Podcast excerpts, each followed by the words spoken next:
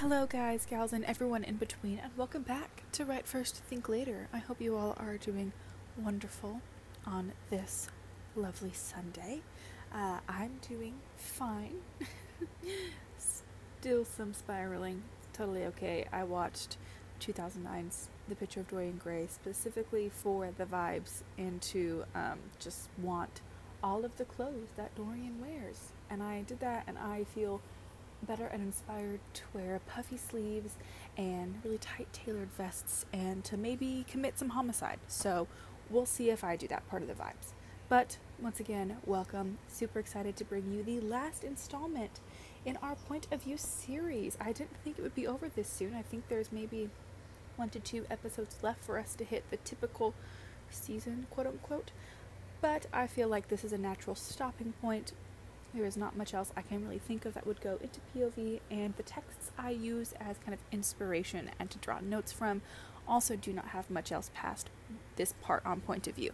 So maybe once we cover all of the basics, like I said we were going to, then we will go back and cover some more stuff about point of view. But for right now, this is the end. We'll be closing the book. As always, I'm going to take a little break in between, uh, and I'll hopefully be coming at you with some spooky stuff in the interim and a little bit different than the typical. But without further ado, let's dive in and wrap up point of view, shall we? The final topic in our point of view series is going to be how to choose the right point of view. Because as always, there are a lot of options, and a lot of them might seem really great, but how do you find the one that's going to be best for your story? Hopefully, I will give you a couple of actionable things that you can do, some questions you can ask yourself to help you figure out which point of view is actually going to be best for your story and which one you might like writing the most. So, no pressure, but this will affect everything in your story. Literally, everything will be altered or changed by this. The plot is going to be changed depending on who or where the point of view is coming from. The characters and how they are perceived and how they interact with each other is going to be different depending on the point of view. Everything revolves around the story. Literally everything. Setting, how it is interpreted, themes, all of it is going to hinge on point of view. So no pressure. no, yeah, there's no way to, no easy way to say that this is super, super massive important. It's crazy important. So it will take some time. It might take some thinking. It might also just be automatic. Again, if one feels right, then perhaps it is right. Uh, but there are some basic questions you can ask yourself if you are struggling or if you are sitting down and completely charting this out before you write it and really wanting to make sure you are actually picking the right point of view before you start writing. That being said, you can start writing and then figure out that this is not quite the right point of view. That sometimes happens. That is okay. We will get to that later but this is for those of you who are wanting to sit down and really dive into figuring out which one is going to make the most sense for your story. If you have one already that is making sense for your story, it just popped up and you said this is fine, then do that. But these are going to be three questions you can ask yourself that will start at the root of your story and then let you kind of build out to find the best point of view for you. Get it? Got it? Good. All right, let's start with the first one. Whose story is it? Who does this story belong to? Another version of this question Who has the most at stake in this story? If it belongs to a specific person, the one who has the most at stake, or who it kind of revolves around, then it could be single person, it could be third person. If it belongs to multiple people, the stakes are high for a lot of different characters, then it can be multiple vision, singular or plural that's not the right terminology, but you get what I mean. so, again, this is going to vary depending on the story and just the general style that you prefer to write in. If you think it belongs to this one specific character, but you're wanting to jump around a little bit and not stay as rooted to this character throughout the story, then you might want to look at a uh, third person singular. That's, again, not the right one. I have the notes here and I'm just not looking at them. It's fine. Single vision. Single vision. Uh, but if you are wanting to maybe focus on a group of characters and how they're interacting, maybe they all have similarly high stakes, then you might want to do a third person multiple or a third person single vision. It can vary and it can depend. Example, let's just stick with third person because we're gonna go back to the good old, good old faithfuls, Harry Potter and the Grishaverse. Let's get it poppin'. Uh, so if we go with Harry Potter, we are looking at mostly a third person singular. There are some moments where it's multiple, but it is mostly singular because the story revolves around Harry. Harry has the most at stake. Everything happens to Harry or because of Harry. In a similar vein, we have Shadow and Bone. Alina Starkov is the main character. Everything happens to Alina, everything revolves around Alina, and Alina has the most at stake. So, Alina is our narrator. Alina is our first person single vision narrator. So, we get everything from Alina. She, no. I, me, this is what I did, we did this, blah, blah, blah. Harry gets, he did this, he ran, he saw this. So, we're getting those two different um, type of stories with similar vibes. Now, you do not have to have a like the whole entire story revolve around whether or not this character can master their powers and whether or not they can overcome the people trying to kill them to be like a single vision. It it doesn't have to be that. It can be mundane. It does not have to be that serious. Those are two very very serious examples. They don't have to be that serious. It can be a normal character trying to make a grilled cheese.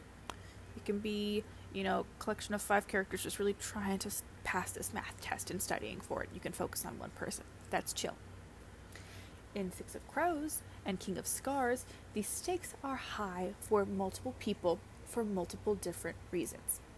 You can argue for King of Scars, the stakes are highest for Nikolai. They are pretty high for Nikolai. I will I will hand that to you. Um, they're also pretty high for Nina. They're very high for Zoya. They're very, very high for Nikolai. Oh, and Isaak. Stakes are super high for Isaak, right? But we get multiple vision.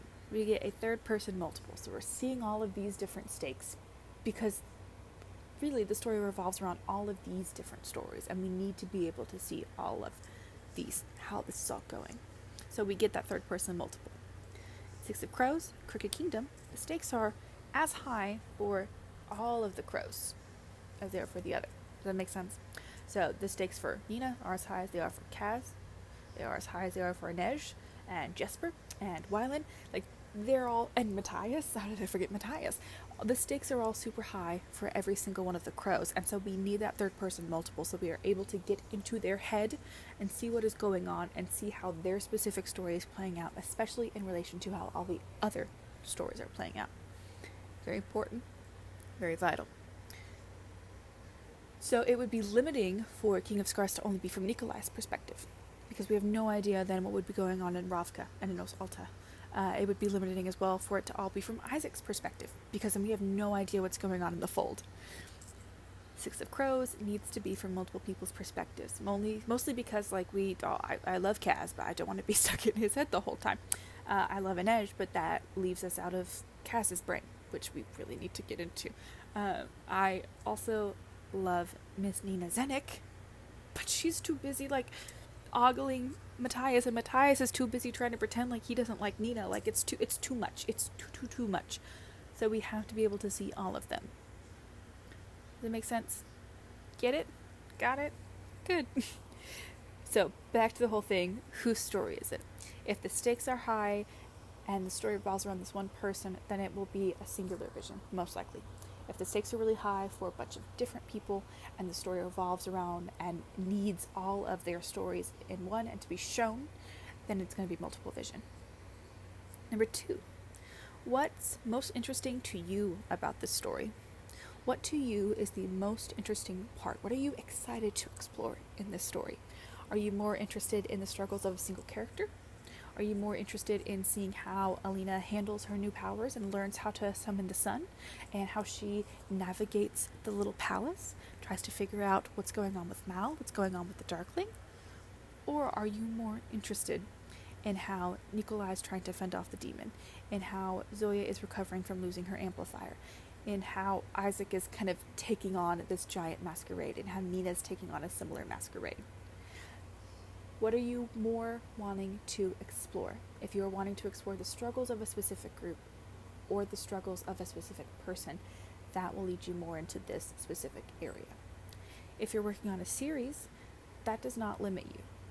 Just because you're working on a series doesn't mean that you have to pick one point of view and keep it the entire way. Should you? Most likely. Do you have to? Probably not. So you can start off with like a third person or first person singular and then go into a first person or a third person multiple. You have to do it with reason. There has to be a point and a purpose to it, but you can do it. You need to write what you're wanting to see. You need to write what you are wanting to explore. Because if you are no longer wanting to explore something in the story or no longer able to focus on what you really love in that story, it will feel dead and it will feel dry to you. You might not want to write it. It might also come off to the writer, the reader as just like this person is not interested in this. Therefore, why should I be interested in it? So find what you are most interested in exploring.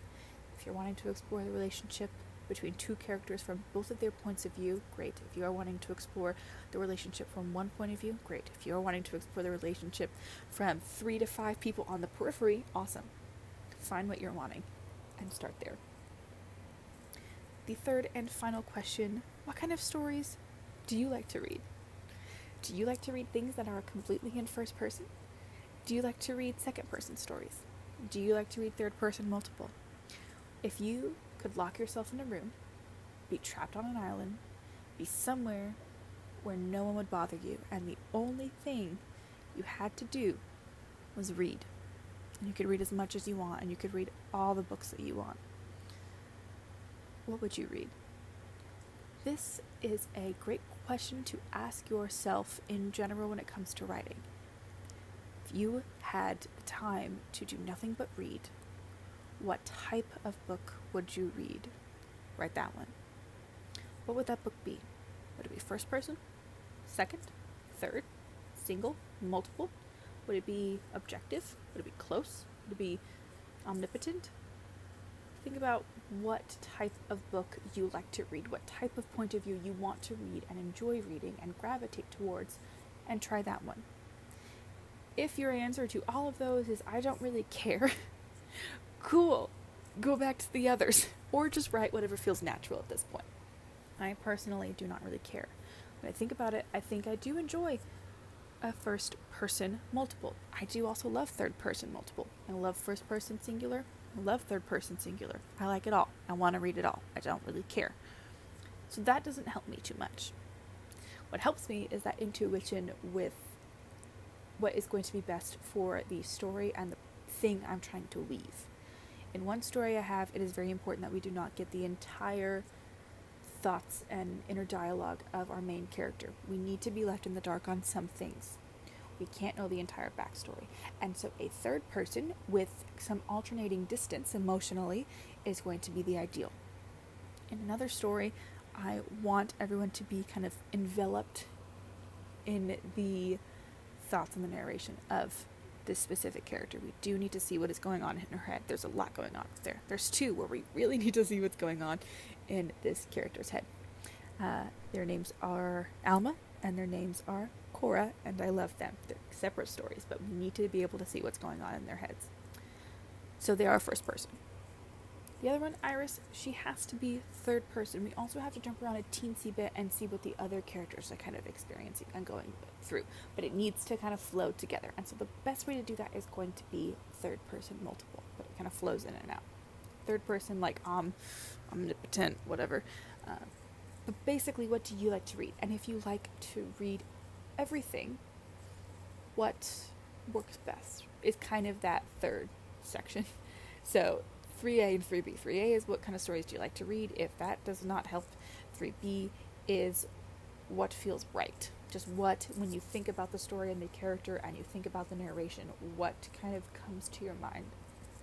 If it doesn't quite line up with the other two, maybe do some thinking, do some like talking to yourself. Maybe I was doing that um, not this weekend, last weekend. I was plotting out stuff on my computer and I was just like chatting away at myself, just talking, talking, talking for like an hour about nothing.